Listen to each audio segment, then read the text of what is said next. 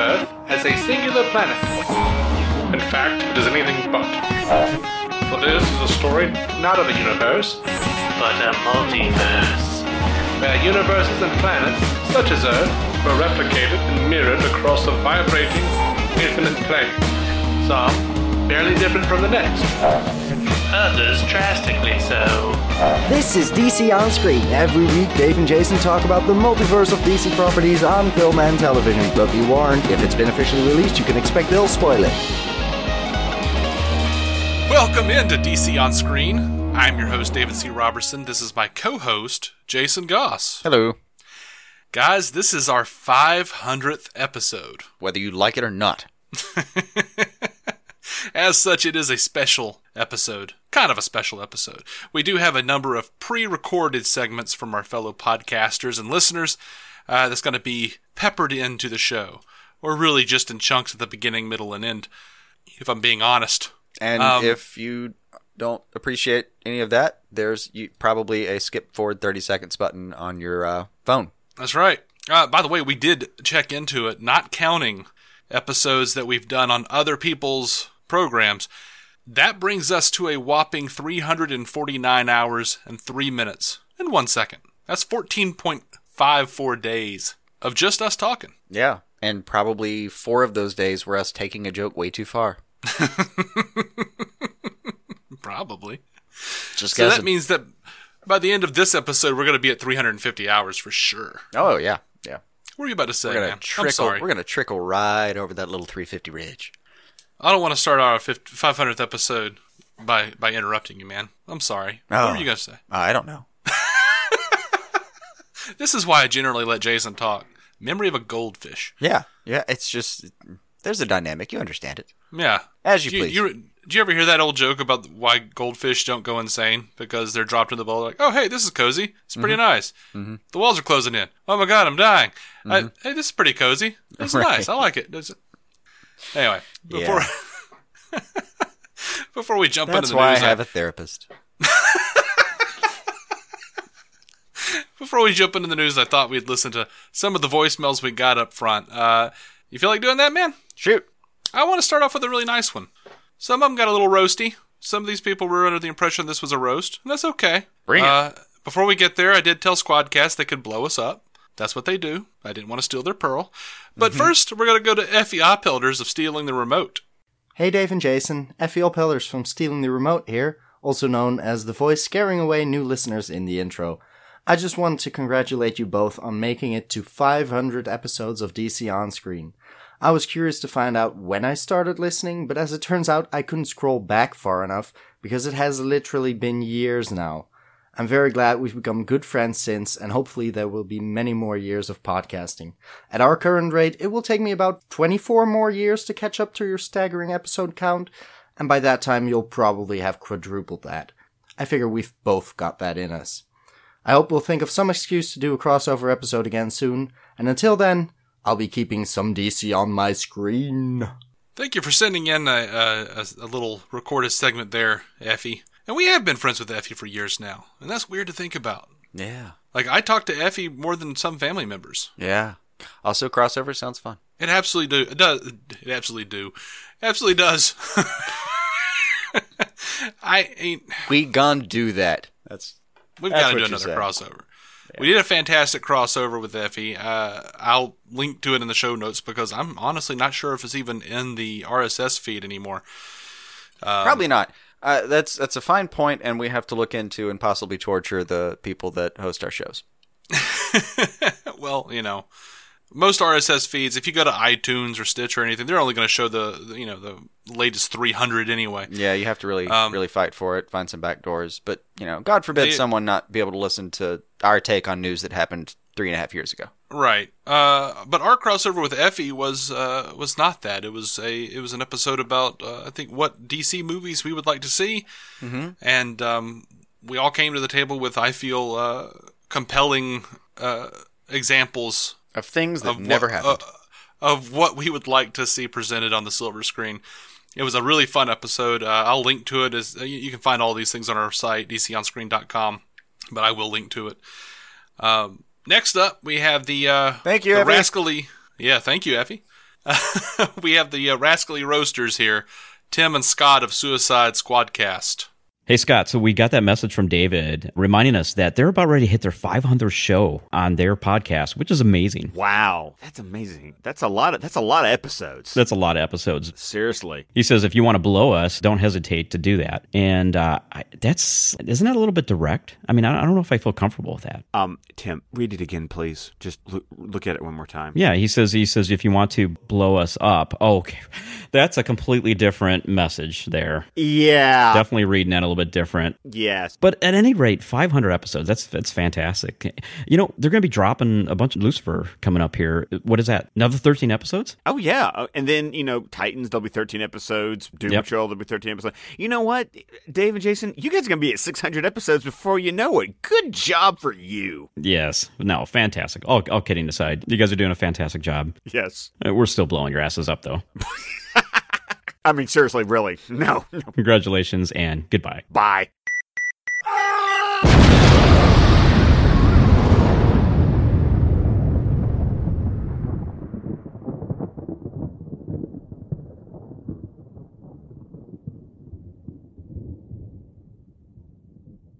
Thanks, fellas. Those guys are just solid They are. all the way through. Uh, you know what I love most about that? What's that? They literally use Lucifer as a threat. Yeah, you know that's That that's how much point. none of us can get behind that show. yeah. Fair point. Yep. But yeah, they they they took a couple of digs. So to that I say, hey guys, blow me. Ha! There, it's official. And the cycle is complete. we should have those guys on again soon. We Oh. keep meaning to. We had Scott on, and then that didn't work out. Oh, Yeah, that was, that was a- tragic. That got befuddled. Um, now jokes on them though with Lucifer. Uh-huh. We're only really doing like I hadn't thought about this. I, Netflix normally drops everything at once, and we're just doing premieres and finales now as far as reviews. Mm-hmm. So, are we going to do like a back-to-back premiere review and a finale review for that for that season? I, don't, I don't know. Uh, No, I no. just no. doing a, just doing a I- season review. I, I say we do the season review, and also, uh, uh, correct me if I'm wrong, I'm wrong, but the other day I read that it's only going to be ten episodes. Yeah, it's shortened. It's Yeah. shortened. That's true. So, um, It's it's great that they made a show about Satan, Satan leaving hell, and have inadvertently created one for us. right. But you know, without being too on the nose, I feel like it being shortened to ten episodes is you know a little bit of God smiling on me. Yeah, it's fair. God, it's it's also celestial. like the backstory of that show makes way more sense than the show. Apparently, way more going on there. Yeah. All right. Next up, uh, and final for for the moment, uh, we have a message from Doctor There is actual Steve. news coming. Yeah, there is actual news coming. We have a message from Doctor Steve, though, of Weird Medicine. Another guy we have to have on again because he his we'll link to his show too. His it was fantastic. It was. Uh, here's Doctor Steve, guys. Hello, Dave and Jason. It's your old pal, Dr. Steve from Weird Medicine, and congratulations on your 5,000th episode. I've been doing shows for 13 years. I'm only on 300 and some change.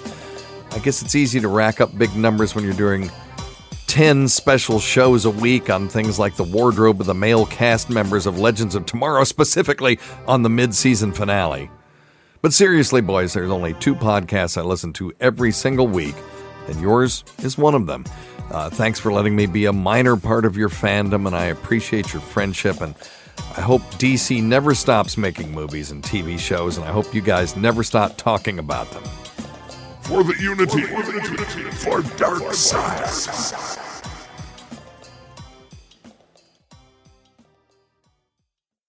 Doctor, thank you. We really do appreciate it. I, I, I appreciate your sarcasm about how easy it is to do eight damn shows a week. Mm-hmm. you would know. yeah. But mostly, I'm loving the theme that people are like, leg- like pulling out things that we specifically hate, like Legends of Tomorrow. Like I don't, but you you specifically pick on Legends of Tomorrow. yeah, I do. like, like it's almost like they're like we're, people are mentioning that we've created for ourselves some some sort of vortex that we can't leave. Mm-hmm. But for real, thank you. And Absolutely, by the way, thank you, ma'am. I, I I do deeply love your theme music. Makes yeah, me happy you know, every time I hear it. It kind of reminded me, like bringing in the theme music behind him speaking. That's just like old school radio right there. Yeah, it's good. It's good production right there. Absolutely. And I love that uh, how uh, imaginative the description of how many shows we do and of what we do those shows about became. It was downright hyperbolic. Right. Holy crow, man. This is the funny thing Dr. about Steve. hearing like your five thousandth episode, and to some extent, I'm like, yeah, it feels like that. Why? It's like, did you secretly like write some of the lyrics to Albuquerque by Weird Al Yankovic? you absolutely do dish out some weird medicine, sir. And uh But I've listened we- many a time. Some downright sensible, rational. Oh yes, fantastic show. And uh, we do thank you for the segment. We thank you for the congratulations, for the disturbing 2 a.m. phone calls where you're panting and cursing, which to me does say friendship in a special kind of way. Oh sure. Thank you, sir. You can't get that out of a transient. Need someone you're connected to. We're gonna get to some news now. Yeah, let's do actual news. And we've got more voicemails coming up later. So, Production Weekly, which is a legitimate site, folks, just so you know, they did a recent listing. Batman is going to be is going to begin production in spring 2019, and uh, that was also confirmed by Matt Reeves a few weeks ago. And uh, the report does state that Ben Affleck is on board as a producer. We don't know if he's going to be in the thing, but just letting you know where that is. And by the way, Umberto Gonzalez said some stuff today about um, how he he checked in to get an update, whatever the hell that means, Right. Yeah. and it's going to Just be like texting late, uh, Warner Brother exec bros. yeah, he's like it's going to be uh, late July at least, and blah blah whatever. Production Weekly's legit. We're going with that until uh, another legit operation comes in and says, "Hey, it's changed," and I'll be like, "I'll be damned." And Umberto was right. I'm I'm going to use a word. It doesn't get used a lot in our circles these days. Corroborated. That's right. Corroborated. Spell it with me. Cool. No, I'm not spelling that. I don't want to either. I'm not sure I can. Just move right past it. The meaning of the term is what I need. C O roberated. There you go.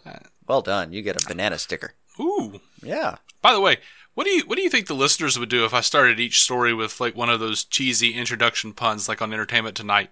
I don't know. Um, some combination of joy and a lot of iPhones being broken. As I was just thinking, like, I could have reported that Affleck news with, "Well, it looks like Ben Affleck's Batman Bat and Forth continues this week." See, I'll laugh at that, and then there might be a point where you have to edit in. I, Jason, Jason just called me, and uh, it appears he broken his he's broken his mic. He he he uh, he unhinged it. He threw it against the wall, and is now taking what he calls a rage nap. a rage nap, just to get the blood pressure back to a manageable level. Right.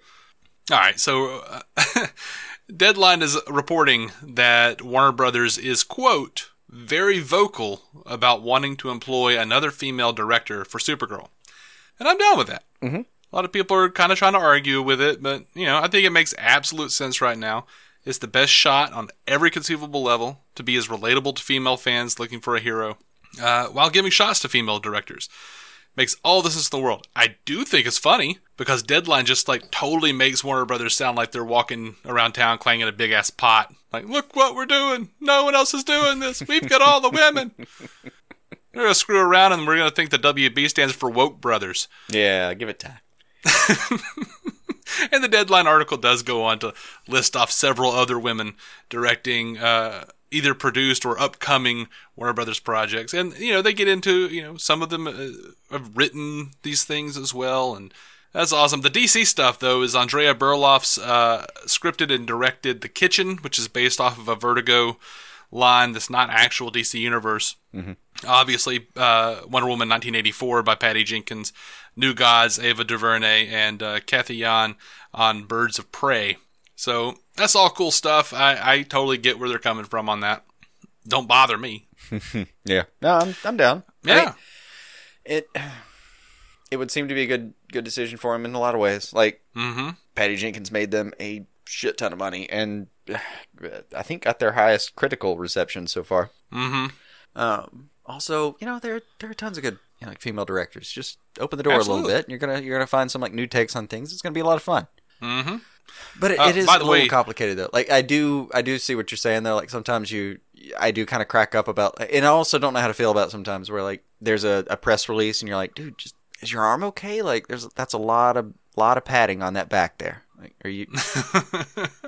I I don't know how to feel about that sometimes. Yeah, it's like, oh, this is what you like. Well, guess what we're gonna do? Like I, on on the one hand, Look I'm how like, awesome we are. yeah, that should be celebrated. That's a really good idea. Push, it's good. Yeah. Like, and then on the other hand, I'm like, yeah, but I I don't.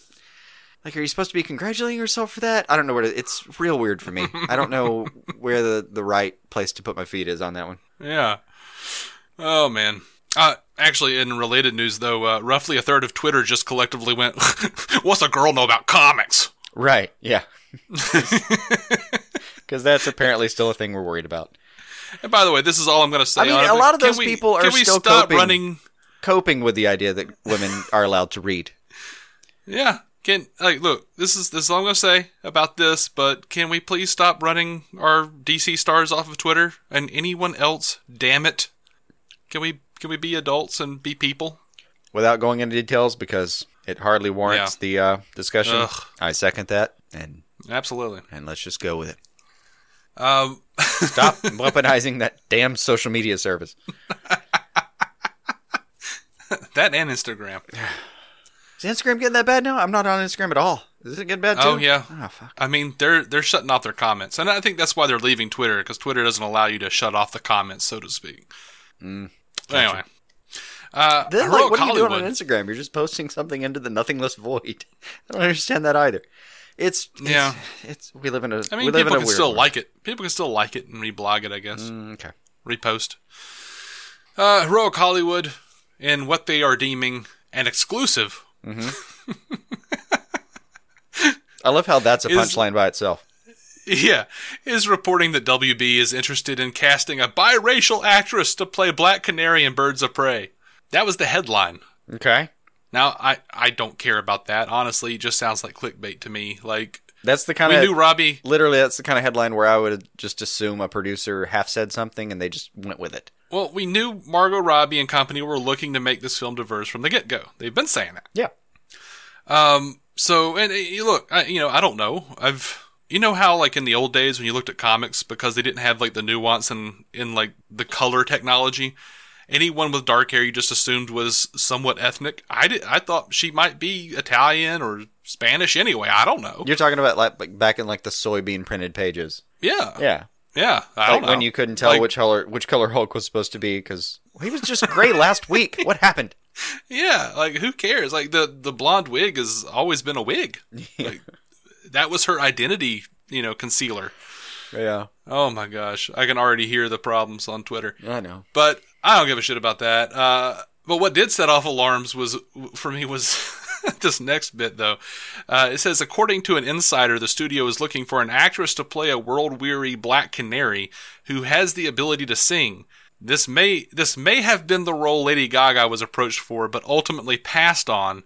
And it appears Warner Brothers wants to go in a different direction as well. And I don't remember hearing anything about Lady Gaga being approached for this role. Uh, and and honestly, at first I was like, "Oh, thank the High Father, that shit didn't happen."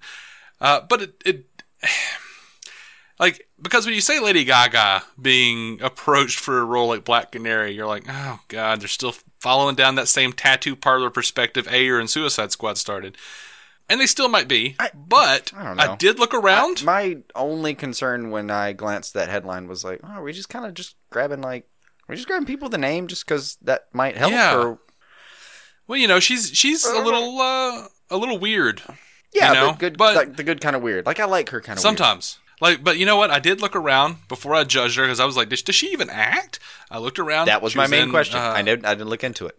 She was in American Horror Story and did a pretty damn good job based on the scenes I saw. I mean, that show is weird anyway. Weird in a way that like Gotham aspires to be. Um, but I saw this trailer for a movie called A Star Is Born with Bradley Cooper, Lady Gaga, and Dave Chappelle. Okay. It looks really good, and she looks really good. Like her acting is pretty damn on point, from what I can tell in the trailer. Huh.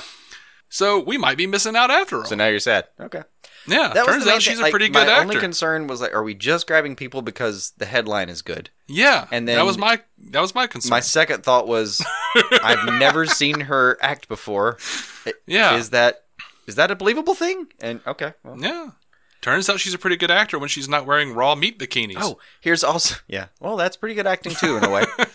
um, yeah, I guess so in a way. if if here's a pretty good lesson for this. As you said, that has never really been reported, right? And now Right, suddenly, not, not the no- not to my knowledge. No. I, I, I've really, I've never run across that one. That was completely new to me. And now it's basically she's passed on it.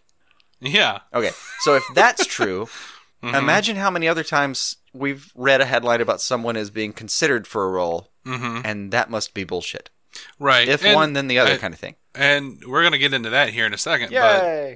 But yeah, there there's a rumor site uh, called Crazy Days and Nights that is bringing back up that old March news that Tom Cruise is in talks to star as the lead Green Lantern.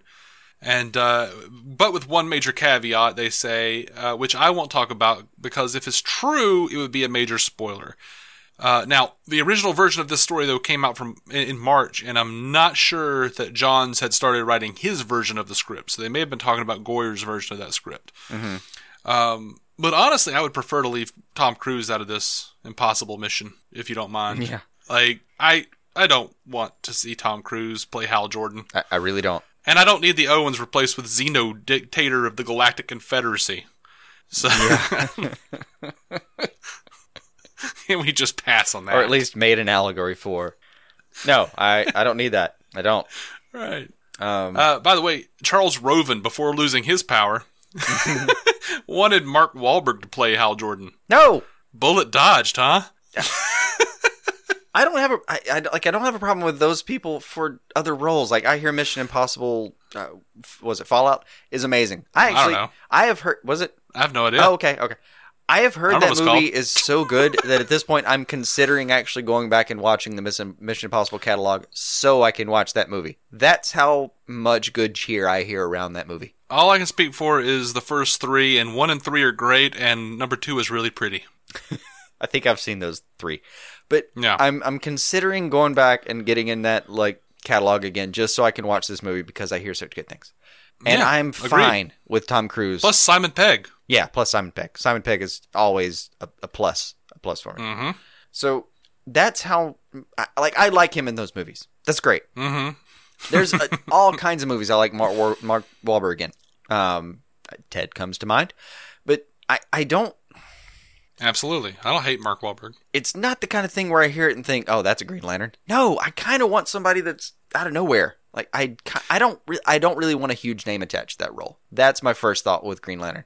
You know, with Hal Jordan specifically, I've only ever had one actor in mind for him. Uh huh. And if they really wanted to do a passing of the torch or lantern, I guess, as it were, Uh huh. um, Passing they of could the still ring, do really. it. Right. They could still do it if they wanted to go with, hey, Hal is old and grizzled. But ever since I was little, I've always wanted Dennis Quaid to play Hal Jordan. That's an odd choice, sir. I don't know why. It's not like I said Randy Quaid. I mean, it's it's not that odd, but that one would not have come to mind. If you'd given me 50 guesses and all the IMDb time and I, I I wanted, I might not have come across that. That's the only person I've ever thought of, really. Like, I don't know. He's got like the cocksure attitude, but also like the cantankerous, like grumbly, like ah this shit again type of thing going on. I think he would be perfect. I'm not willing to dis- I'm not willing to disagree with you, but I I think I would still rather that than what we've got. I mean, or what we have in the rumor mill at least. I mm, I'm Right. just not digging that at all. Not not digging what we're hearing from Cruise and Wahlberg at all. And And by the way, I, also love that Ryan Reynolds has come out and been like, "Yeah, I never wanted to play Green Lantern. They, I wanted to play the Flash," and they were like, "No, we're doing Green Lantern." I'm like, "All right." it would have been a better call, frankly. Yeah, he should have been the Flash. Yeah. But and I'm, I'm not even sure who I would pick. Like I, I'll, I'll give it some time. Maybe I'll come up with something that I can suggest that I, I can really get behind. Mm-hmm. There's nothing that comes to I mind that really gets. It's just that, I, and I hate to just be negative about it, but I'm just not feeling these. I mean, you know, there was a point where I would have said Nathan Fillion, but Like, there's a part of me that wants it, wants it to be somebody. Yeah, but there's a part of me that he like, has played Green Lantern though. yeah, he has, and uh, it makes his heart very warm, and I love that for him. Mm-hmm. But part of me wants to say is like, yeah, it should be someone who's kind of like looks John Hammy, but isn't Jon Hamm. Hmm. hmm. Like, I don't know. I don't see that. I don't know. I would need time with that, but I'm just not feeling. You just need I'm Armie into. Hammer. That's what you need. I do kind of almost Hammer. need Armie Hammer. It's not a bad call. You know who would have been good if he wasn't cast for Orm would be Patrick Wilson. Yes, that would be sweet. He would have been good. Yeah, I would have. I could deal with that. All right, No. all right. Well, I'll get into dream Anyway. casting some other time. Yep. Moving on over. have like uh, a tweet from me like midweek, and I'll, I'll wake from a fever dream Tuesday morning next week and be like, "It should be so." yeah, I'm gonna get just a random tweet that's like Clint Howard, and I'll be like, what? Clint Howard, really? I mean, it's inspired. I never would have thought. I think he can actually pull it off. you're gonna get a tweet. No, you're gonna get like a just a message in the middle of the night, like two thirty in the morning, that just says Sarah Jessica Parker. Or I'll explain later. And then you're gonna keep calling the next day, wanting to know what's happened. And by Thursday, you'll learn that like, oh, he went to the hospital. He he he had terrible food poisoning. Oh, I do have. Uh, I do have ins- what I feel is inspired casting for Guy Gardner. Mm-hmm. Bill Burr, Mm, right? yes, yes. That's right. You can take that to the bank. Oh God, damn. Yes, that's good. How much would you love to see Batfleck just like knock him out with one punch? Oh yeah, and I know he can act. You saw him in Breaking Bad, Uh huh. and um, I've heard his voice acting on F is for Family, and it's fantastic. I know he can act. And I know he's he's exactly the kind of aggressive asshole that would do that. That is perfect. That is inspired. Fantastic job, sir. Thank you. And with that, we're going to lead into a voicemail from well, Chris White, one of our oldest listeners, maybe our first listener. Certainly the first to leave us a, a message. First to call back from the void. Absolutely. We saw numbers, but we didn't. We didn't know anyone was really listening. Right. All right, let's play. it. Yeah. Over the years, we've we've we've formed a friendship with Chris, and uh, here's his voicemail. Hey Dave, hey Jason, uh, long time no talk. I don't really call in a whole lot. This is Chris, by the way, because I don't always feel like I have something worthwhile to add to the show or you know uh, part of the conversation. I mean, most of the time you guys pretty much articulate what I'm thinking, or I'm right there with you. Um, but a few things I wanted to address right quick is um, the first thing is um, I absolutely adore the Shazam teaser trailer that we got. Um, the one thing that bugged me about it at first is that it seems like Zachary Levi's head is a little disproportionate to his body. It's kind of called to mind that uh, conversation in the art gallery that uh, Mr. Glass had, or Elijah Price, with um, his his client there in Unbreakable. But um, I just got so immersed in like the little bit of world building that they had, and you know his performance as Shazam that I I completely like let go of it. I mean, if a teaser trailer can make me overlook something that was bugging the hell out of me that bad, I think the movie's going to be amazing. Added to much, you know, needed levity. Uh, a lot of people would probably say, although I haven't really had an issue with that. All right, now I, I do want to be clear about something. There were more things Chris was trying to say in that voicemail, but it got garbled. I guess he went through a bad uh, a bad spot. Uh, he drives a truck, So and he uh, went through God knows where, God knows what God, state. God knows where. It got garbled when it came back. Uh, I couldn't tell what he was talking about, and then uh, his sentence got cut off because he he literally just stops talking and goes "oh" and switches his phone line over because I was calling him to chat. Which is fantastic. So uh, that's what we have now. I, I agree. This, the, obviously, the Shaz- the Shazam trailer looks fantastic. I don't agree necessarily that he looks c- very disproportionate. I didn't get that. Um, but I guess if he does, you know, look, I you could chalk it up to cartoonish childhood fantasy or something. I, you know, me personally, I grew up with my walls covered in superheroes, so uh, you know, I think it's fair to say that I have body image issues. There's some cognitive dissonance in that area. So, you know, maybe his head does look a little weird in, in relation to the rest of his body, but I will say that Zachary Levi is friggin' jacked Yeah, for this role. yeah. He did his part in the gym for this thing. I I'm, Looks I don't quite see what he's talking about on that point. Might be worth going back to investigate. But what I do love, either way, is uh, that the trailer uh, he he came around and he's excited about it now. Yeah. By the way, that doesn't sound great. Like, well, I guess we're just going to have to go back and investigate Zachary Levi's glistening, Giant skull, body. yeah, or mini mini skull. I mean, yeah, no, um, Oh, his skull. yeah. Okay. We just have to investigate his skull and then glance. At the end. We have to say skull, length. not head, because then that gets back into. I don't know. I mean, we'll just do it on different levels. Maybe a combined approach. It's really the best way to do the science. I also want to point out that it frightens me on every level that Chris feels like we cover the thoughts that are in his head Yeah. so well that he doesn't need voicing them anymore. And also, I'm kidding, you beautiful bastard. Thank you. Yeah. I feel like I want to make a joke about we tell you what to think, but that's not true. We don't have the technology. and certainly not the resources. we would if we could. Lord knows we don't have the ethics. But I'm fuck out of scruples, but I don't have the time.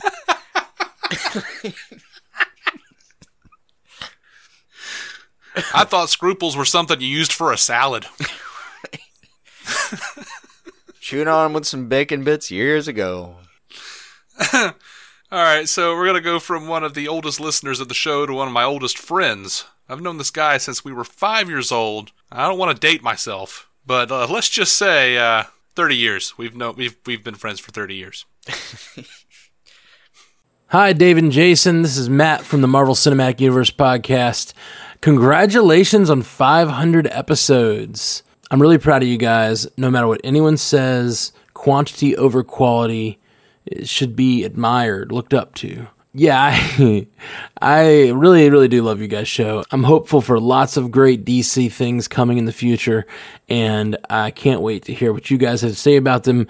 And I appreciate you guys being there so that I can learn about them because you guys are where I get my DC information. Here's to another 500 episodes. Love the show. Peace. Matt Carroll of the Marvel Cinematic Universe podcast, everyone. Thank you, Matt. Good words pass between old turds. ah? Go listen to this guy's show if you dig Marvel. Now, his co host, um, you know, warms his winter soldier every time a DC movie flops, but Yes. Matt's a good bloke, and it's a good show. And uh, by the way, Matt's new album, Left to Burn, is on iTunes and Spotify. Plug, plug, plug. It actually is good. Yeah. It's very good. Yeah. Go go check it out. Uh, but uh, it's yes, funny we're not listening to this joking. voicemail. Jeff just DC hates. We don't know why. It's in his blood somehow. Yeah. It's like Yeah. DC hurt his father in some way that he's never told us about. right. But It's, it's, like, and he it's a watched. strange He watched thing. the whole thing happen, and then he was told, "Forget, please forget. It's best for our family.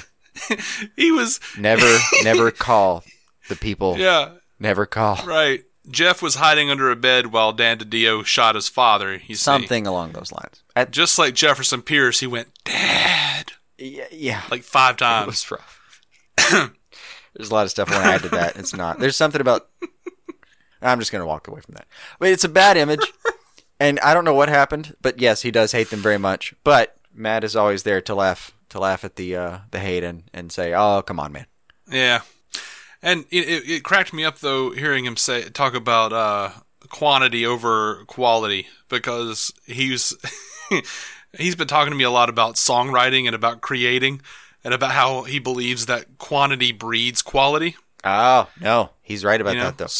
yeah, sort of the Edison approach. Like you just fail like a shit ton of times, then finally stumble upon something that's right. No, it's the right thing. I know a lot of musicians. That that is the that's the procedure. You you sit and I actually Yeah. I've always liked the George Harrison theory. Like if you sit down and you start writing a song, do not leave that spot until you finish writing the song. Right. Don't come back to it. Don't get the verse and say I don't know. Come back and see where it goes. Just write the song, good or bad, Mhm. better for better or worse, whatever. But then yeah, hit it down, Mm-hmm. get the demo, come back later, kill your darlings, whatever. I I, Right. he's he's not alone. Like he was saying something about like he's he wrote like hundred songs and has twelve that are on this album or something like that. I forget the numbers exactly, but it was like a ridiculous amount of songs. And then here's Yeah. what's on this latest album. Mm-hmm. Like my friend Michael, the guy who helped us record the intro to this thing. That, Yeah. That's uh, same thing. Every time he has a new album come Mhm. out, it's seriously like, yeah, I, I got like I don't know, 80, 100, 120. So one time he told me he had 200 songs he's working on at one time. So how are you doing that? I, I can't, I can't remember 200 tasks that I'm doing at the same time. Yeah, you just go back and listen to them and play. Okay. Yeah. Yeah, it's same or you thing. could go It's- the the Rivers Cuomo approach, which is he just like takes he has transcribed like bits of like lyrics and put them into a into software. And whenever he's writing a song now, he just like uses that shit as like a rhyming dictionary. Nice. Which is why Weezer sucks now. It's a nice method though. That could be that could be harnessed in a way. It could be Like, harnessed in a way to and get you your own think that- words to inspire you to Yeah. like sit down, but If you, You lean think on that it too until much. you you hear like the last six albums and you go, oh, oh man. So he just wrote in my garage and walked away from having feelings. Gotcha. Yeah, well, no, he, he wrote was Pinkerton and Pinkerton, walked away from having feelings. He didn't so much walk away. The press dragged the feelings out of him and stomped on stomped on him until they were so far below the ground he'd never see him again. That's what happened. yeah, I'm not. Uh, yeah, I, that's what I think actually happened. Like Pinkerton was pretty heavily panned, from what I understand. And anyway, Anyway. uh, as for you know, as for Matt's, uh, and, and now you're espousing the same belief. As for the belief of uh, quantity breeding quality, uh, well, uh, we've done. At the end of this, it'll be 500 episodes, and um, I hope one day that we do a good one. Yeah, maybe there's um, you know, half a dozen of those that are are good out of it. We didn't get to pare anything down. Right. All our quantity goes on the air. No. Unfortunately, we don't learn anything. No. As you So- espoused earlier, memory of a goldfish. Every week, I get on this podcast and I think the walls are closing in, the walls are closing in. Oh God, I'm gonna die. And then uh, it's fine, and we stop recording, and we come back the next week, and I'm like, cool, let's start. Which is funny because I feel that way right before the show. Right before we hit record, I'm like, yeah, cool, what's up? Let's let's get started. I'm chatting about bullshit. I've got like a knot in my stomach and I'm shaking. I'm like, oh god, I don't think how how, how am I gonna do this? I'm like Larry David. Like, how am I gonna do another one of these shows? Yeah. Not well. it turns out. Said the other shoulder. we we we have another voicemail here from Brent from uh, Fans Without Borders and DCTV Squadcast. I remind you at this point that whatever you're watching or listening to this on probably has a fast forward feature. Hey guys, this is Brent from Fans Without Borders and DCTV Squadcast.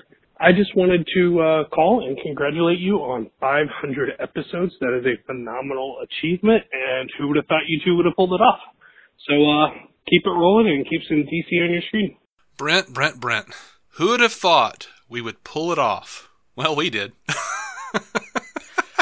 there are like two to three hours, seriously, of talking on either side of every recording, man. Yeah, you, that's that's um, that's like the missing backstory. Is as long as we've been, what was it, fourteen days worth of of talk, 14 and a half days worth of us doing this stuff. Uh huh. But like like we lived together for a couple years before we did this. Oh, and I was saying, oh, back imagine. Then, I was saying back then, like around hour, hour five of every conversation, while we were, you know, sitting in that kitchen, standing in the kitchen, talking about comics. Well, standing most of the time, yeah. Uh, refusing to sit for reasons I don't understand. guzzling milk because our th- we needed coating for our throats Mm-hmm. Right. from the talk. Right. Uh, I would say like we've got to make this into a podcast. We're just we're cracking each other up, and we didn't do it until after I moved out. Right. Which was probably better for audio quality looking back. You know, Maybe. Yeah, I don't know. Our early audio quality needed a lot of improvement. But uh, yeah, thank you for the congrats. Yes, and, thank you. Uh, thanks for listening, Brent. I know you do. I do wonder though, like why you Squadcast guys got to be throwing so much shade, baby. I don't think there's another way to do it, man. They so salty. That is the appropriate way. By the way, I'm like a heavy white dude. Like I'm almost translucent. It's true. And I'm easily burned. The first time I ever heard someone talk about throwing shade, I thought that is like the coolest Mortal Kombat projectile ever. like, I just wish someone could throw shade at me while I'm toiling away in the Alabama sun, Right. the friggin' grass. You know? Yeah. Like You wished you had a sidekick way. suddenly. I get it. Uh, yeah. I get it. Anyway, They don't even have to X-ray you when you go to the hospital. They just look really hard. yeah. The guy squints. Just adjust adjust his glasses a bit. Yeah. All right, we're gonna jump into some DC TV news. Uh, not not like a ton. It's not gonna be like super spoilery or anything. But if you if you're not into that, you can uh, just uh, listen to us later. Listen to us somewhere else or something. I don't know. Stop listening. I don't know. You can call us though 205-259-6331 to leave us a voicemail, as many of these fine people have done. Clearly the number or you works. could just you know if you've got like a nice mic or something and know how to use it, you can record a thing and send it to dconscreen at gmail.com. You can also find uh, every episode at dconscreen.com, or you can come join us in the Facebook group, facebook.com slash group slash DC on podcast. We're findable. Yeah, we are absolutely findable. We're on Instagram. We're everywhere. And by the way, if we you are gonna have don't some, know how to use your mic, that might be even funnier. So just send Yeah, that too. that might be. Send all the test takes. It never sounds as funny as it actually is. No, it's funny when somebody else hears it. So we're gonna jump into DC TV. We do have some more voicemails coming. I'm excited to get to those. But first, we're gonna do this Gotham, man. We haven't had a lot of Gotham news. I think they're trying to keep a lot of stuff under wraps. But that hashtag show has revealed that they are adding a new character. They're adding two new characters, but I, the other one uh, sounds like a whole cloth character, and I don't know what to do with it. So we're not talking about that. Okay. That's boring shit. We will deal with that when the time arises. But the, this one is Eduardo Dorrance, and they're describing as a male in his mid 30s to early 40s of any ethnicity. He's being described as a very fit person, a warrior who is a tireless soldier uh, that's, that follows every kind of order he's given and is intolerant to betrayal. Uh, now, in the comics, there was a guy named Edmund Dorrance, and that was King Snake. Mm-hmm. And King Snake was uh was had like a little history with the British Army. He was a merc. He uh, was also the father of Bane. Lord, I forgot that so part. that might be a thing they're building to in Gotham here. That might be a damn nice touch in. They don't have time though to have Bane, right? They just have a time to I mean, I don't tie know- in and maybe like like I kind of want them to leave the series to some extent seeding the idea that there's going to be a lot of people that are going to show up later. Like I don't need to see them all. I want I Yeah. kind of want them to wrap up the series. I mean, it, it's it's this is their final seat. There's no you're not pass and go, man. Like this is this is it. I wanted to wrap up Mhm. what they've shown us and also kind of seed in. Oh yeah, like this is this is cool to me if that's what they're doing is like showing us later like he gives you know some little boy a, a teddy bear and sends him off kind of thing or whatever. Like Oh, Osito. yeah. I, like that to me would be fantastic if they just seed in a few people that are, are we're gonna definitely see later when this is a full Batman you know universe for for this character. Mm-hmm. Yeah. But still, nice to have around. That's a good call there. I Yeah, approve. That's interesting. Uh, we've got some uh, Doom Patrol news. Uh, Joivan Wade, who uh, it was in the first Purge, has uh, has officially been named as uh, Doom Patrol's cyborg, who's going to be pitting them on this uh, mission. And, you know, I've never seen any of the Purge movies. No, not a one. I always sort of felt like they were kind of just rip-offs of the Star Trek episode uh, Return of the Archons. I was just never super interested in the premise, so never got around to seeing any of it. But Yeah, I like the premise in, in Rick and Morty. That was kind of fun that when they did that. yeah, and that was just you know eh, that was one giant call out. Like that was the most fun I've ever had. Maybe with that premise is them making fun of it. Yeah, yeah. That was the closest I've come to actually watching one of those movies. Yeah. I was tempted with the first Purge because Marisa Tomei is in it, but I was still Mhm. like, eh, no, that's not worth watching all the others because I'm a completist. I'd have to watch all the Yeah. others. And I've, I've watched scenes here and there to see if I was interested. And yeah, I don't really care. Sorry, purgists. I, I just haven't really cared. Yeah. But Purgists. I do like there being so many cyborgs right now. That's pretty fantastic. Mm-hmm. And I, I, I honestly, here's the other part. I'm not so interested in any one cyborg that I'm offended by there being another version of it. That's fine. Don't care. Yeah. Let's do this. And I, I It's called a multiverse. yeah, I, I do get that Warner Brothers was like, yeah, you, I mean, Cyborg's a great character. You should use it. I, I mean, I get that. That's fine. That, to me, that's fine. All right, over to the Flash. Well, there's a new Flash suit for season five. This thing got leaked. It got taken down. People were a bunch of hateful, stupid dicks to Grant Gustin. But they did release uh, some real photos of the uh, new season five Flash suit, and I dig it, man. I like the suit itself. I know you don't notice costumes, I don't. Big blind spot for me. but this thing is like way less bulky. It's very sleek. It looks a lot more comic accurate. Um, my one point of contention is that the mask doesn't have the chin guard, and I like the chin guard. But I think I'd get used to it. It's just like looking at pictures of Abraham Lincoln without the beard, or like looking at my dad without a cigarette. Yeah, like when my dad first quit, I was like, "Who the hell? Oh, dad." it's gonna take me a minute. Yeah. I, I, I mean, I, it just, it, for some reason, it doesn't hit my radar. Like, I will eventually notice it, but it, the first time, and this has happened every time with every one of these shows, unless I see it like, hey, new costume. And even then, I have to go back and look at the old one to see what's, what the difference is sometimes. It just, Mm-hmm. I don't know, man. It does not, I don't get all the fine points of a costume, like, on a, just doesn't register. So when I go to the next one, I, I don't know. not a thing that pops into my brain. But I liked this one. When they pointed out, hey, a new costume, I kind of thought, oh, cool. Yeah. But that's another part of the way I operate with costumes is like every time they show me a new one, for the most part, I'm like, oh, cool. Let's try that out for a year.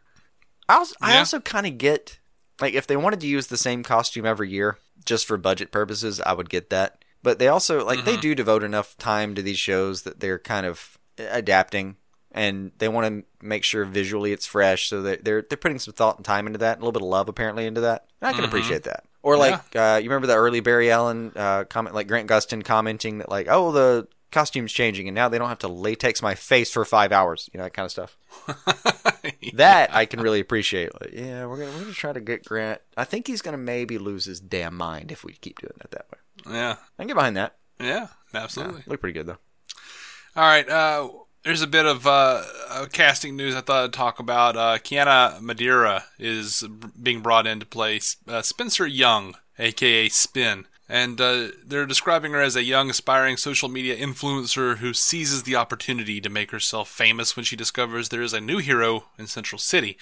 And uh, she's going to be coming in around episode 504. Now, in the comics, they got a little weird. The the comics, it was a guy, and his name was Auerbach and uh, he was a journalist who hooks up this cat Edward Martinez uh, into a bunch of uh, devices into the basement of the news network building that Auerbach works at, and this dude can turn people's fears into reality. So it was. It feels like they're streamlining it, which is probably good. i mean just kind of consolidating that Right. probably a good call Yeah. probably a good call Either way, either way, Spin is going to be, you know, turning people's fears into reality, which I kind of feel like we've may have seen before on the on, on the Flash. It, it feels. I, I seem to remember there was, there may have been a Godzilla type of character roaming around the city or something that turned out to be not real. Uh, yeah some of that But um, anyway, I, I suspect she'll use the powers for all sorts of knavery. You know, Possibly, but her being a journalist in particular, I feel like to some extent it feels like no, no, no. Oh, no, social media. I'm sorry. Aspiring social media influencer. social media. That is not a journalist. That's my point. I, don't you feel like we fight that in our own fan base sometimes? Yeah, I, I, you know, I feel like it could be a potentially Like, even- relevant villain in this world of fake news. Absolutely. As though we've almost covered that earlier in this exact podcast a couple times. yeah, huh? Yeah. I do kind of like that it's um I don't know. To me I I, I read that that they were going to do that with Spin and thought, "Oh yeah, no, I think they're just talking about their fans now." Mm-hmm. they're so-called journalists. They're talking about the bloggers, guys. They yeah. They're, they're talking about Scott Mendelson. That's who they're talking about. Yeah. Let's not sugarcoat it. I'm just kidding. No, I'm not. oh man. Like is there a hashtag that's like hashtag fucking calm down? hmm. Probably. I don't know. Just hashtag and start writing it and say. It just needs to be attached to almost everything that is posted about DC at this point. mm-hmm. Just just whatever you're trying to say and then right at the end of it mandatorily hashtag calm down. Yeah. You know, I feel a little sad because we were talking about Tom Cruise, you know, I didn't, I didn't mention that I didn't think he was going to play him. Like, I don't think I mentioned that. I think the whole story is horseshit. Oh, yeah. Yeah. Anyway, I think the whole story is horseshit. We'll go ahead and make our call on that one. Yeah. Probably not a thing. Uh, Stephen Amell on on Twitter says watching someone try on a superhero suit for the first time never gets old. Yeah, that actually does sound really funny. I say just as long as they know you're watching, Stephen. Even from closed circuit TV, it is kind of creepy. Yeah, I, I, I read that tweet and got shivers. like that's. I'm I'm I like Stephen. I think he's a yeah, good guy. I don't, I don't, I don't know him think that's personally. actually what's happening here. But I, I, I, I feel you. Yeah. I do also think though he's probably very right about that. Like e- either they try it on and then they look in the mirror and like almost tearfully think, "Oh God, this is the most amazing thing I've done." Because in my head, you either do that or you you look at it, look in the mirror, and think almost angrily, "What are you trying to do to me? Mhm. Why would you do that to this character? What is happening right now?" Right. And either You and reaction sounds hilarious that. to sit there and watch. You and I both experienced that when we when we did Batman: The Short Halloween. Yes. we looked at ourselves and said, "Oh, It what was all the latter. characters?" Yeah. There was no former. Oh man. Amell also tweeted out, "Been trying to grow my beard to look like the iconic image of Green Arrow. Five months in, I'm closer to Thanos." I just saw a tweet of his like somewhere bef- like before I called you to start. Um, Uh, that was just like a close up of his of his chin, and it just said like, "This is getting untenable."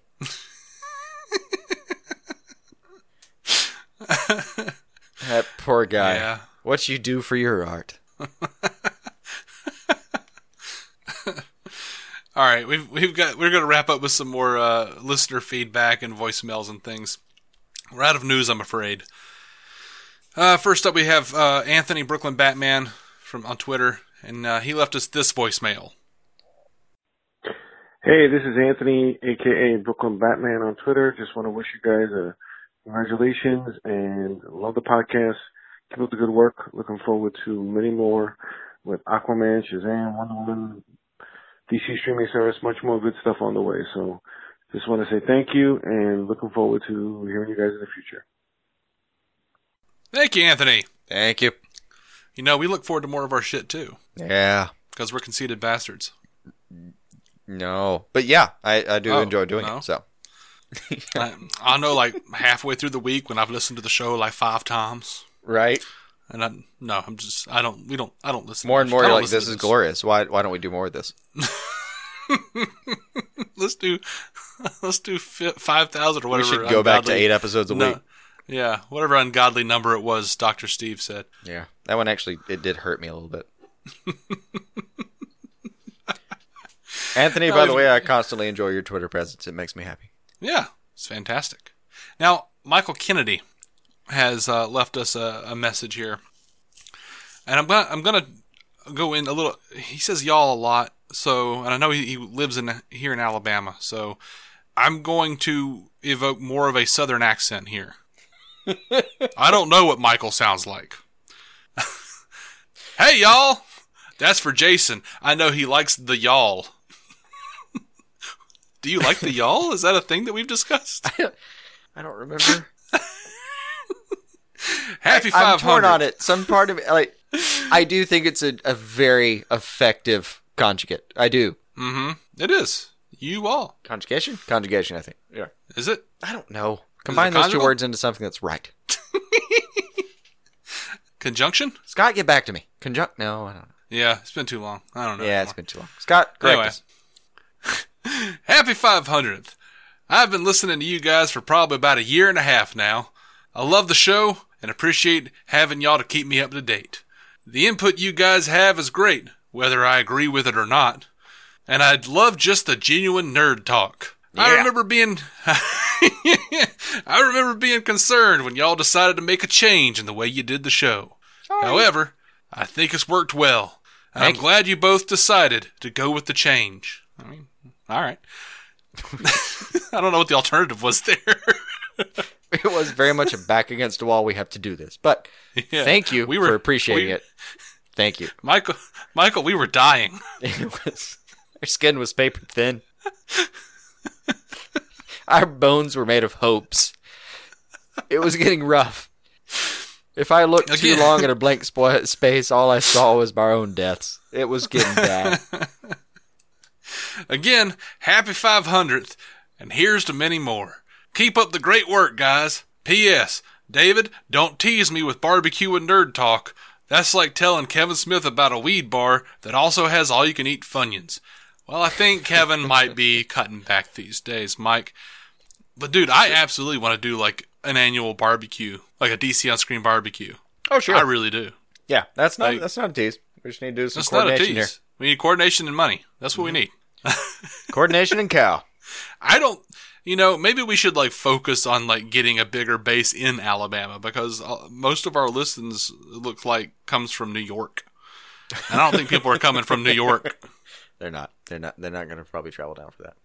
We can. Um, we can at the very least we we can uh, we can get all us together. All the ones we Mhm. currently have. Wait for Chris White All to y'all. drive through town. All y'all. Get all y'all together. Wait for Chris Yeah. White to drive through town, and we got something. Well, you know, if we give Chris enough notice, he might be able to just get off for it. Possibly. But um, anyway, point is, we're gonna make it happen at some point. we're gonna make it happen at some point, and uh, the first word of it will probably be in the DC on Screen Facebook group. Mhm. So, like I said, come on over, y'all. That is gonna happen. I just thought of that little uh, what was the little coal miner guy, a little gold. I don't even know what he was on Aqua Teen. Come in, the jiggling, y'all. Come on over, y'all.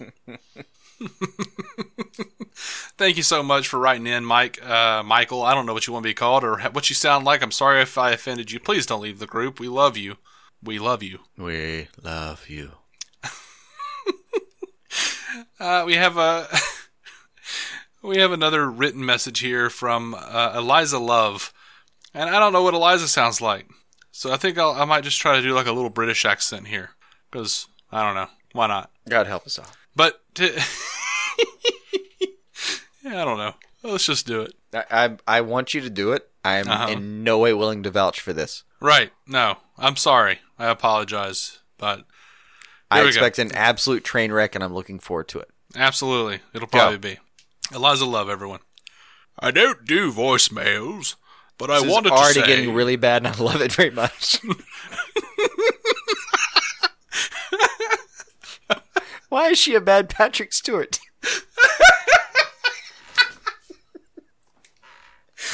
Oh, because that's the only Patrick Stewart I know how to do. okay. All right, I'm gonna, I'm gonna, I'm gonna try to stay quiet while you do this.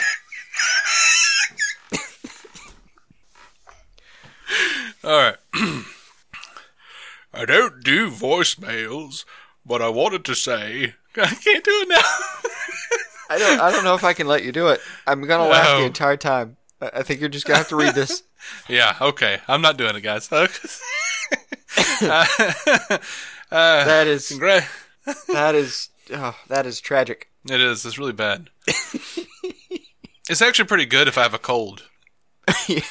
Believe it or not. If you have a heavy cold, you can do Ian McKellen. Yeah. But no. It's not where we are right now. All right. All right. Neither of the do- sirs shall ye be. All right. I don't do voicemails, but I wanted to say congratulations on 500. This is one of the first podcasts I ever listened to, and it is my favorite. When I started listening, you guys were still doing casts for each individual show, and I was just looking to hear someone else's opinions on the shows I loved so much. I started with the CW shows, expanded to Gotham and Lucifer, then I started listening to the TV news episodes, and even though I knew nothing about the DCEU, I eventually started listening to those news episodes too. You are why I know anything about anything when it comes to the movies, and why I was super giddy when I watched the Shazam trailer. I even gasped on the 3rd of July when I came across the comic book resources article about the Batcat spoilers Dave is now actively censoring, specifically for Scott. I have never read a comic book in my life, but I couldn't wait for the next cast to see what people in our little community would say about it. So thank you for the hours and hours and hours that you've put into this. It truly brightens up my week, and I look forward to listening for another 500 episodes. You know, we I joked around with the British. th- th- I actually cried when I read this. Like I, like a, I got a tear. I, I honestly, I was, I was, um, I was kind of so touched and choked up myself. I actively sent that to you and was like, Re- "Please read this." Yeah, yeah. I had not seen it, and he sent it to me. So thank you so much. So, I hope you're not, you yeah, know, but upset bottom line, our- thank you. Absolutely. I'm like super excited that you're excited about more things now, and uh, as negative as we are, it amazes me that we have been any part of that. Yeah. All right. So uh, we've we've got a, we've got a voicemail here from uh, Patrick uh, Forceps Painting on uh, Twitter, and here's the voicemail. Hey, this is uh, Patrick. You know me as Forceps Training on uh, Twitter. Just say congratulations on your 500th episode. I just started recently listening to you guys. I'm going to get your couple thoughts on a couple things from uh, Man of Steel 2 that a lot of us looking forward to it coming out someday. First, who would you like the main villain to be? And then do you have any thoughts on what you'd like the general plot? And finally, I know that uh, Death of Zod uh, by Superman's Hand, the first Man of Steel, split the fandom. So would you like Man of Steel 2 to address that in Superman's no-kill policy? All right, have a good one, guys. Bye. All right, so he- here's the thing, man. A lot, a lot of people keep talking about how they want to see a Man of Steel 2, and I do, but I feel like Batman v Superman was Man of Steel 2. Like, I kind of just want to see a Superman standalone, but I don't really want it to be too associated with Man of Steel because I feel like without Snyder, in, you know, in the mix, it's not going to feel like Man of Steel. So why even, you know, evoke that? Um, and I, I honestly, I'm a little, I'm a little afraid they might uh, get too close to the, you know, Donner esque mustache twirling villains. Um, I don't really have a plot in mind. I, I would be fine with, you know, Brainiac or Lex Luthor, Conduit. this one you don't hear about much. There you go. Um, I, like, I seriously just like looked over and I've got like a conduit action figure standing here in my little Death of Superman shelf. Anyway, uh, Stream of conscious. Oh, sure, that guy. yeah, okay, conduit. Why not? Um, sure, other people might have gone with Parasite or you know Maxima or somebody, but no, I'm going with conduit. That's my Cyborg C villain I'm pulling out of nowhere. No, I always did like Maxima though. I, I I feel like though like you don't have hopes for this this particular universe in some I- ways. Um, I well, I don't know. I don't. I don't. So much as you have kinda like- universe. it all right. It's it's more like you have fears. Like it. Yeah. Forgive me. It feels like sometimes you're just like like a like a a dog standing in the yard with one of those like you know the perimeter choke collars. yeah, the little shot collars. Yeah, yeah, just like standing in the yard and like eh, you know the night before because you saw him through the window that your owner changed where all the perimeter settings are, and you're just staring at the yard wondering which blade of grass is going to shock me. That's Yep. a lot of how I feel like sometimes you like when Mhm. people are talking about these IPs. That's Yeah. that that's what you Like- feel like. Like to me, I think like there's there's a part of me that goes like, you know what, we should do like Toy Man, and he could have like I don't know, uh, you know, a, a giant robot, you know, like Power Rangers or whatever. What I don't even know what the, I can't remember what those are called now. You know, like a trans. It'd be like Superman versus the Toyman with, Transformers. uh, the versus the Green Ranger. I don't know if I get scooped. No, you know, like the the giant robots. Like Toyman has used giant robots. You know, Yeah, many a time. Uh, yeah, so it could be like Superman versus Transformers. That's about as much as I'm hoping for because I don't think Warner Brothers is looking is looking to do the kind of depth that I'm looking for in a Superman movie. I have my problems with Man of Steel. Um, I have my problems with some of the way Snyder uh, approached uh, certain characters and, and, and certain arcs. Um, but I got no problem with his themes.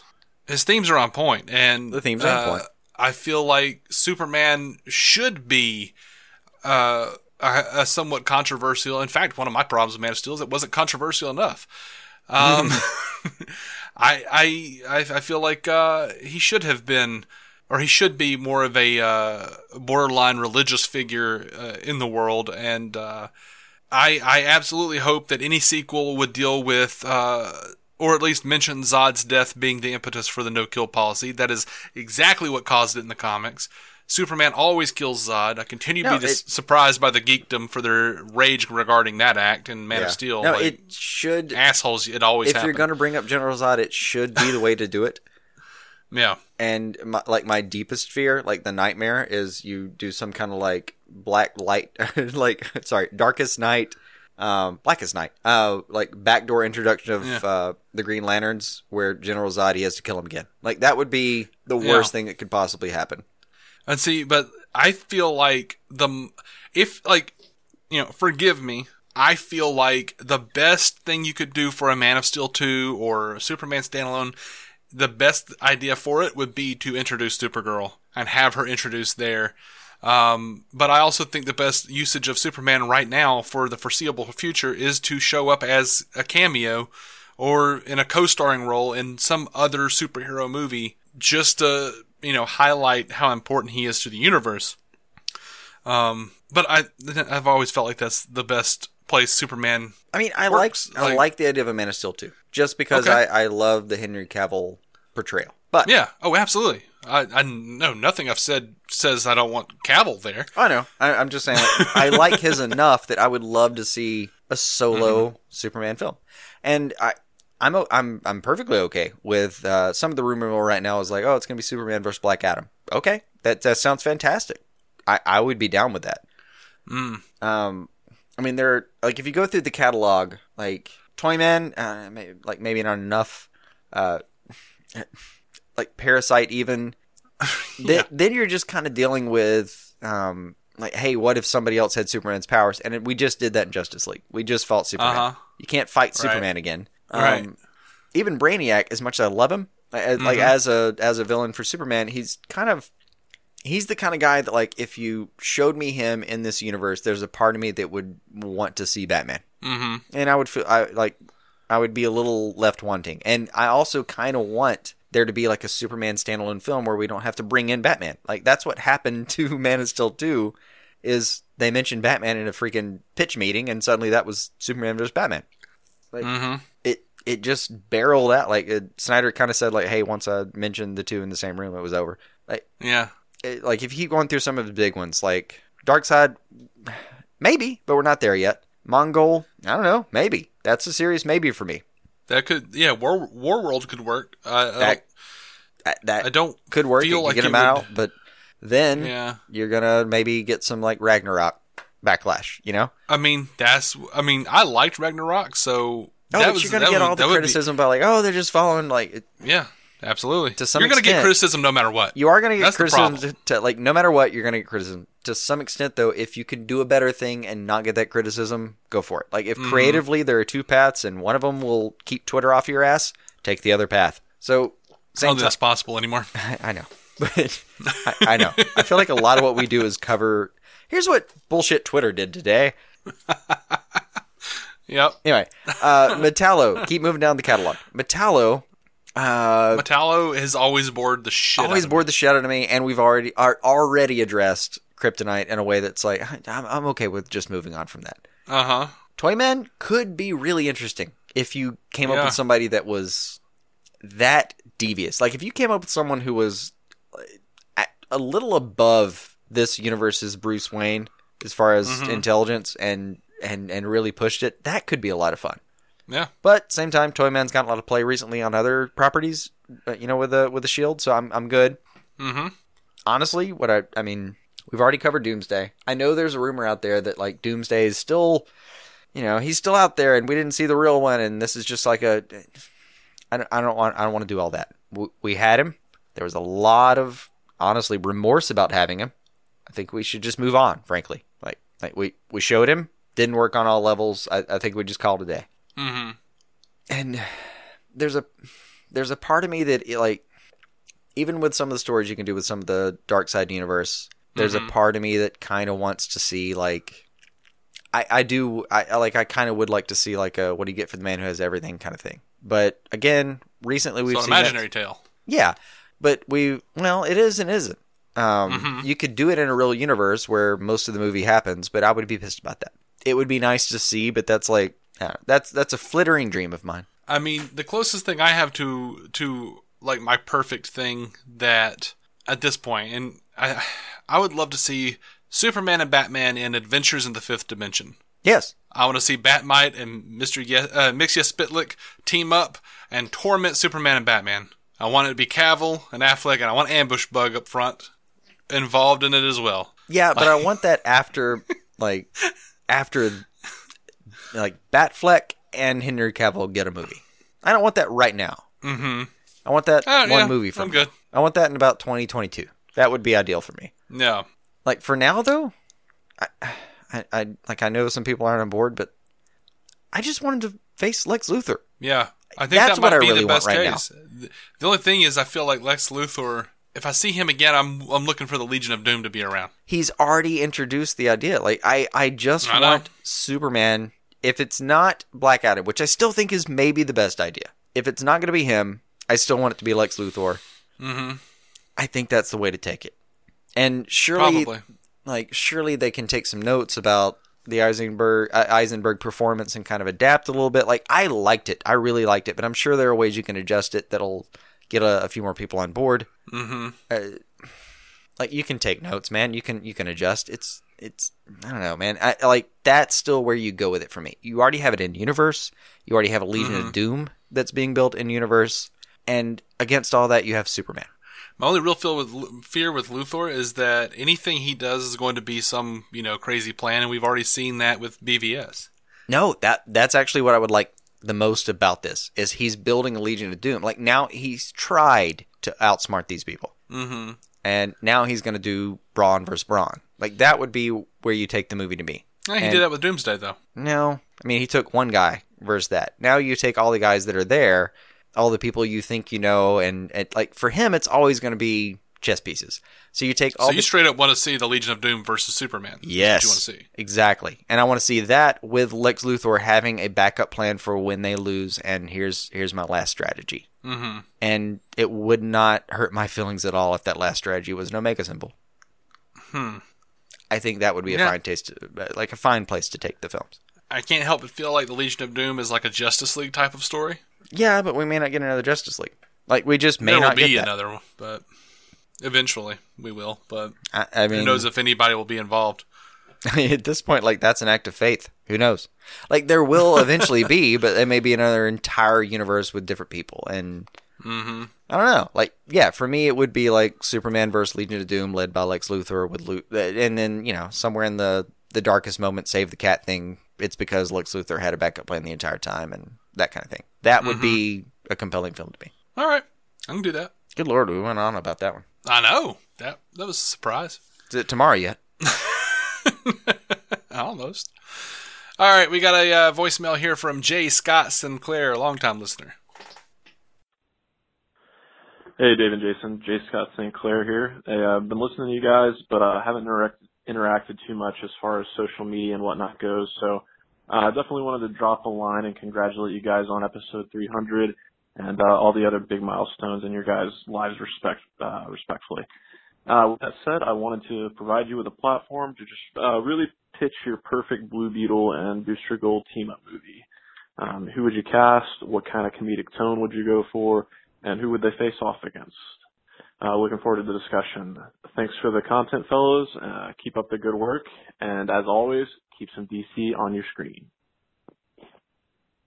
Thank you so much, Jay. Uh, Thank you. I, dude, I think my perfect Booster Gold and Blue Beetle movie uh, would be with, uh, as I've mentioned before, Vince Vaughn and Owen Wilson playing Blue Beetle and Booster Gold, respectively. Still or ideal.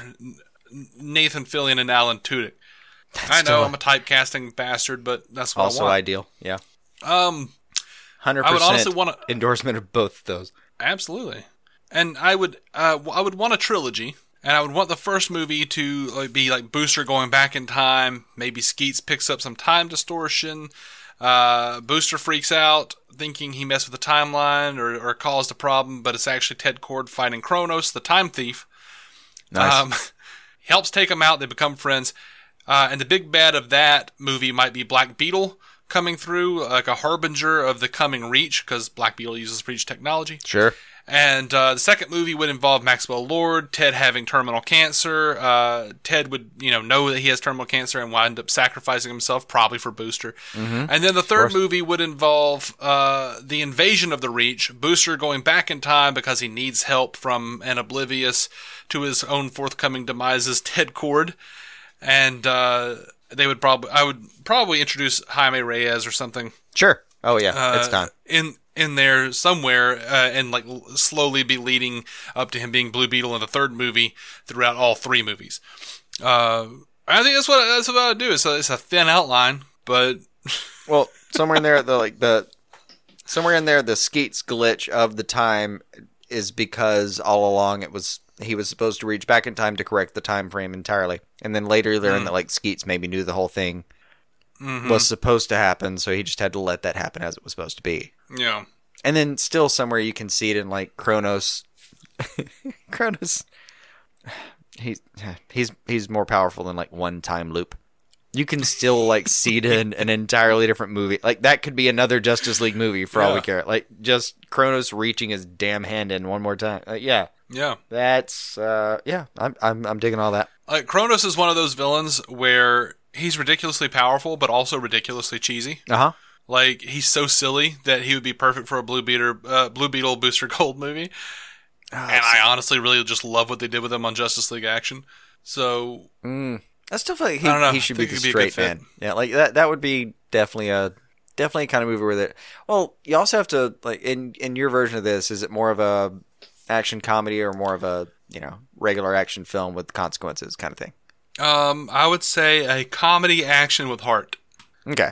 Um, There's not going to be a dry eye when when when Ted bites it, man. like Cornetto trilogy kind of situation. Yeah, probably closer to that. Yeah, Okay. or the breakup with Vince Vaughn. Yeah, Yeah, yeah, that one did the same thing. I get it. See, it's it's good for that. Like, I I get why you pick these people. Like even uh like Marley and me or whatever. Still a romp, Mhm. and then you just ball for a little while. uh huh. I get it. I do get it, and I dig it, and I want it, and I'm going to do everything except start a petition because I am so tired of those damned things. Right. I'm going to hope wildly. I'm going to dream vividly Uh huh. and think greatly, but I will not start a petition. Yeah, that's yeah, yeah. That just means you're you're salt of the earth, man. Wander into my backyard and gesture Yeah. into the moon, but not just no, not doing that. Gesture into the moon. not doing that whole petition situation. All right. Put a buckeye in your pocket and do the incant. Yeah. Stand exclusively on my left foot for four and a half minutes. Chant Ricala, Ricala, Ricala 14 times, Right. and then cut my left ankle. Look to the east. Watch out for a black rider on a white horse. Right. Oh man. I will do as I will do so much as read Atlas Shrugged two times, and then hope at the end of it. I, I'm just not. I, it, there's no. Mm, there's no way. All right. Well, Those damnable. I think I'm. I think I'm going to officially call it. Are we but okay. we do have a Jordan Valdez voicemail. He's going to be talking about Batcat and Tom King, uh, and DiDio, as it were, and a voicemail from the old Widder Woman. So we still got a lot to show. We're just, you know, there's spoilers, and then there's people who don't like Widder Woman actively, vocally do not like Widder Woman. I like There's- Widder Woman. There's real hate there. I, I I enjoy Widder Woman when it's fresh, and it's been a while, so I think we might have some fun with it. And there's uh there's an upgrade to the uh to, to the production. I'll say it looks like uh so um Yeah, Widder Woman done got her an iPhone. something's happened. Mm-hmm. So anyway, thank you guys for listening. For everyone uh, who sent in a voicemail, your check is in the mail. Uh, we couldn't find any willing females. Two oh five. Seriously, Two- thank you so much. Yeah, Good God, it's a lot of content. Anyone who's been on any part of the ride, I I, uh, I don't know how to thank you enough. Bless you. Absolutely. Please have a good Voicemail. evening, night, or morning. Uh, be a part of the continuing adventure. 205 259 6331 to leave us a voicemail or come or and or and or come join us facebook.com slash groups slash dc on screen podcast until next week keep some dc on your screen and we have a voicemail from jordan valdez of the multiverse musings podcast talking about tom king dan didio and of course batcat What's up, Dave and Jason? This is Bat Jordan Valdez calling in once again. Uh, I wanted to respond to first off uh, Dave's question about what I thought of DiDio's comments.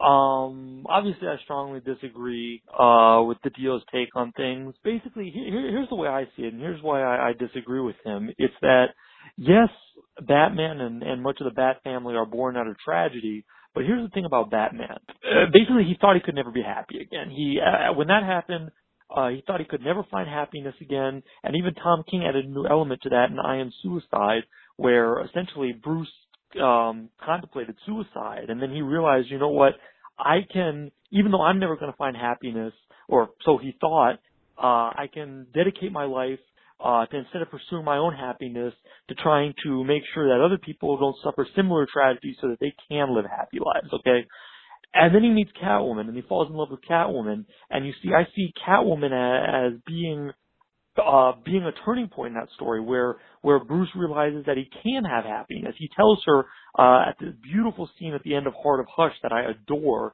he says, "You were the first to touch my heart and remind me I still had one." And I think that's so powerful. And I mean, that's the way I see it is that, um, Bruce thought he couldn't find happiness and then he found it with Selina. And so, um, what I would say about Batman issues number 51 and 52 that I love so much, um, I know Jason mentioned them briefly, is that these stories are reinforcing why Holly's notion that she implanted in Selina's mind that Batman, that, that Batman can't be, that Bruce can't be Batman if he's happy. Uh, these issues are rein, are sort of reinforcing how wrong that notion is, and that Bruce is a better Batman uh, with Catwoman, and then he needs Catwoman. And we see how much he's lost his way without her in the aftermath of what happened in issue number 50. And I think that's so beautiful as much as it breaks my Batcat heart. Uh, so I really love that. Um, I just hope that, I disagree with DiDio, obviously. I just hope that, I mean, obviously I do think that Tom King, however, does see Bruce and Selina as Endgame, and I hope that DiDio is allowing him to tell the story that he wants to tell. Um, so yeah, I mean, that, that's the way I see things. So, uh, yeah, um, I also wanted to mention just real quick that uh, I'm really excited about the Super Pets animated movie because I love the Krypto the Superdog animated series. So if it's anything like that, I think I'm really to adore this movie. Uh, so anyway, I'll just close out by saying Batcat forever from the first kiss to last. I will talk to you guys later. Bye bye. Oh, Jordan, man. Well, I don't know. I hope it all works out for you. I, I honestly don't have a dog in the fight, you know. I don't care if the man's a bachelor or a you know betrothed man. Like as long as he's a Batman, I'm good. Yeah. I, But I've also have I also haven't read this stuff. What do you, what, what do you think, man? What do you think, Jason? First of all, Jordan and I both have a dog in this fight, and we're excited about that movie. That that thing sounds fantastic. But I get his point. I mean, I I do. I like. I get it. It Batman's a little lost right now. Um, and honestly, like they've done more introspective work with Batman than they have with Catwoman in her uh, her separate book at the moment. But Mm-hmm. and I don't, I don't know where that's going to land. Uh, part of where you kind of have to land with it right now is just Tom King has uh, how many issues left? Like fifty issues or something. He's he's got plenty of time with this book. Mm-hmm. He's going to be around for a while. He clearly has a plan, and um, it's it's arguable whether like this proves that he's better or worse as Batman with love in his life. Mm-hmm. Like to some extent, I, you you kind of get how what they're showing is Batman had this this love in his life, and there were some freaking amazing scenes, but it also it also caused. I mean, it it actually instigated one of the greatest Joker moments I've ever seen. Like it's it really brought out the worst in the city against him, and that hasn't that hasn't pulled up at all. Like that's still in the background. Is that some of the worst things are ahead of him? Like the fact that he Mhm. was in love is still a huge problem. So to some extent, maybe it was good for him, and maybe he could still be Batman. But maybe it was also kind of what we thought for a while. The thing that really does loosen his guard. Like maybe he is just maybe he does have to be the Dark Knight 24 hours a day, pretend to be Bruce. He he doesn't have that outlet. It, I, there's plenty of time in Tom King's run, but both of those ideas, I, like I like that they're both being played with right now. It's a lot of Mhm. fun for me. Do you think Dan DiDio is just playing the role of the villain to make fans think that it honestly maybe occurred they to me. won't let? Swear to God, that was one of the won't it first things. It was one of the first things that occurred to me reading that. Was yeah, he's fucking with us. Like he he knows where this story's going. Tom King has this thing mapped out for a couple of years, man. He's he's got plans that like this the next few months, whatever press release is, is happening right now, like he's basically Dan Didio is going to I, I I think exactly what you're saying, kind of play the villain a little bit. Yeah, we're never going to do that and then let it happen. Yeah, we're not going to do that and let it happen. And he's allowed to. He's the publisher. Like we all know he's kind of going to lie to us. We expect him to. We want him to. Mm-hmm. I don't want him to come out and do a press conference where he's like, "Oh, it's so funny. Yeah, that thing you're worried about is not going to happen." I don't want that. That's that's terrible. Yeah, but he's done the opposite. He's like, "Hey, that thing you're excited about is not going to happen." I know. That's that's bad bad press conferencing. Uh-huh. That can happen too, but I don't I don't want the, you know, all right. Like- I don't want the opposite to happen either. I'm like, you know, holy cow, man! What are you, some kind of pro wrestling villain? What's what is wrong with you, DiDio? He should kind of be a heel sometimes. He really should. Like he Oh, he does a good job of it. like when you're a heel and it like all right it's the same thing as like when the Avengers trailer, or like in what? Sorry, when the Infinity War trailer lied to us, we kind of applauded it, thinking, "Good show, good show, old gentleman, good show." hmm When like Star Trek Into Darkness lied to us, we're like, "Yeah, you just said he wasn't going to do that, and then he did. You asshole." All right, yeah. Those are different Yeah. things. Like if if your uh, if your writer is is talking about like, "Yeah, I've got some plans for this and this and this," and the big swell of problem is surely you're not going to do this and then you kind of bait it one way like you can work with your writer to bait the audience certain ways that's one thing mm-hmm. just lying to us is different Yeah. i don't feel like didio I'd love didio in, in this particular example is necessarily just lying to us i feel like he may just be playing the game and i, I can applaud that I'd like to put my size 15 in J.J. Abrams' mystery box if you get me. Yeah. yeah Conjure my meaning there. i don't know if we'd be able to see the particular shot over the flares he recently apologized for that did you see that No. I swear, if you look it up, What- there's like uh, some Into Darkness specifically, or no the lens flares in that series in general. He kind of said something along the lines of like, "Yeah, I mean, I, I I used it and then I liked it and then I kept using it." And he honestly like compared his use of lens flares to addiction. Like, yeah, Yeah. eventually someone kind of points out it's gone too far, and you're like, "Oh God, what have I done?" yeah, and then he does it even more. Apparently, it was afterward. it was already printed in theaters, done on DVD. It, but someone kind of pointed out to him, anyway, "Oh Lord, what hath I wrought?" Yeah, for which one though? Because I- I we know, all man. pointed it out to him in the first one, Uh, and then he did it even more in the second one. I don't know. I, I don't. I don't know when I read that. I have no source. I think it's out there though. Yeah. And what I read was Um, in you know. quotations. Sure. You got anything else on uh, on on Batcat and Jordan? No, no. I'm looking forward to what's going on here. All right, we got one more message. Now we received a, a strange, strange message uh, in our inbox titled "Your Good Little Fellers." Mm-hmm. I'm not even going going to attempt to uh, explain the spellings here. No. Or the capitalization. I saw those. Walk It- away. It it is the we we have a screenshot of it. It's in the Facebook group. Mm-hmm. But this email comes from Myrtle Manis, aka the Widder Woman. Mm-hmm. I don't think I've ever actually like known that that was the Widder Woman's name. I've heard the phrase, but I, I just thought it was hokum. I just thought it was gobbledygook. I like it for a name though. It's a fine thing. Mm-hmm. And uh, the message this, their shift key is is done. was what? It's over. That shift key is Yeah. it's spent. Uh, so yeah, we, we, we have us a little message here from Myrtle Manis, the Widder Woman. Uh, and she writes, I done went to Emery's house, and he has one of them newfangled Victrolas. I think Emery has been mentioned before. I, I, I do think that's that's true. Mm-hmm. Yeah, and he made a voice tape of my congratulations to you fellers. I can't use the damn party line no more, 'cause that damn Ermeline Spratt, Ermeline Spratt, guys, is on there ratchet jawing every minute of the damn day. If you're gonna cast them pods around, ye ought to shell them first, or the seeds won't grow next year. And the Ratchet uh, John in particular made me laugh. uh huh. Uh huh. And uh, well, here here's the uh, here's the voice tape, as it were. Well, I heard y'all fellers was a celebrating, and I, I thought a my good old widder woman could might brighten up your day.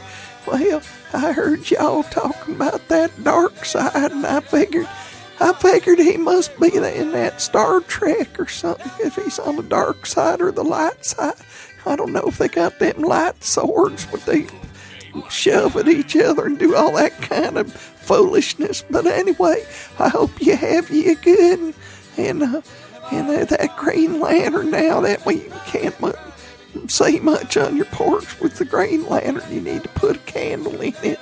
Well, I hope you have a good one and uh, and have you a a real nice time. Don't worry about me none. I'm just uh, sitting here with a crust of bread and some water, and I'll be all right. And we nobody cares about no little widow woman sitting here in the dark. But but don't you worry about me. I'll be all right. And you have a good one, and, and God bless.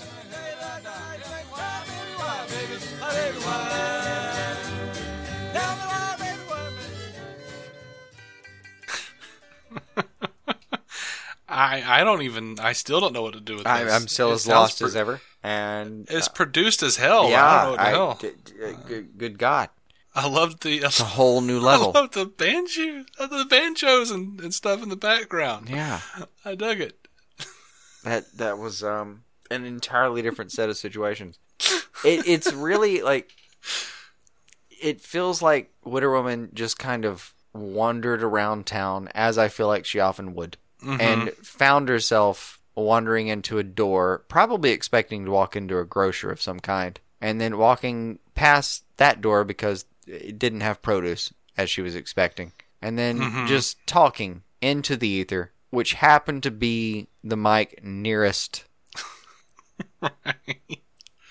and and and just kind of sounding louder than the band behind her, who was probably like that was their big chance to kind of break out. And and she just Yeah. kind of wanders in and talks over them and ruins that recording. And then the people who were in charge of the Mhm. studio, uh, who I guess couldn't afford security, are just like, well, that's I'm sorry, guys, that was your shot. Well, and she know, just wandered off and later found the actual grocer and went back to her home. I mean, she said she was at Emery's house though.